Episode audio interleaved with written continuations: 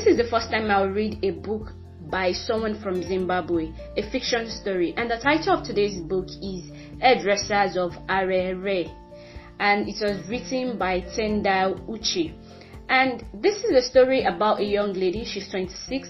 She's a single mother. She was raped by someone she fell in love with when she was about 19 or so.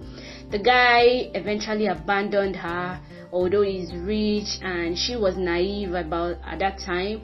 Her family neglected her because of family problem and because her brother who died willed a particular house to her and all that. The story actually started in a very slow, steady, gradually climbing up and giving us that climax view. So by the time I got to the middle of the story, it was really, really interesting and amazing. It's the kind of book that you won't easily predict what the story is about, and then you start to imagine okay, so what is the meaning of what the author is trying to talk about, and all the other things. Another thing that the author tried to portray was the revolution that took place um, after colonialism and after they gained independence from Zimbabwe, and they were trying to send all the white people away from their country. The revolution that happened, it was depicted by Minister M and all the people that were involved. It was kind of eye opening to the things that happened there, and it also taught me that the problem in Africa is sort of general poverty, petrol problem, um, fuel crisis, the greed of leaders, men. It was also that period that Robert Mugabe was the president and things were a bit not steady. Everything was a bit somehow and people indeed wanted a form of revolution. And apart from that, there was the character of Dumi.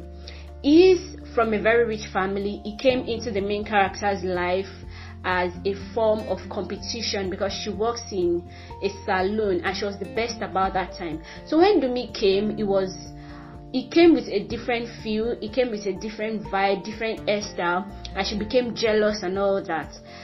By the time I got to the end of the story, actually the two of them, uh, the lady fell in love with Dumi because he moved into a house, not a house like that, it was like a tenant in her own house. And it was a bit somehow because the guy was just resisting. Even though he liked her he kept resisting all the advances from her. And it was a bit weird. I'm like ah, what, what's wrong with you? By the end of the story i realized that the guy is actually an homosexual. I'm like no no no. You shouldn't have done this. No no no no. So after all the advances that this lady anyway he helped her he helped her to set up her own salon made her feel comfortable made her feel like a woman. Because when her family abandoned her and she had this financial crisis, she could not afford so many things.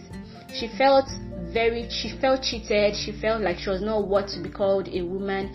But this guy came into her life and made her feel like someone that is someone that actually worth it. So i'm going to give the story 3 star or a 2.5 star it wasn't that great, but it's not bad. You get what I'm saying? So that's it. The title is Hairdressers of Harare, written by Tendai Huchu.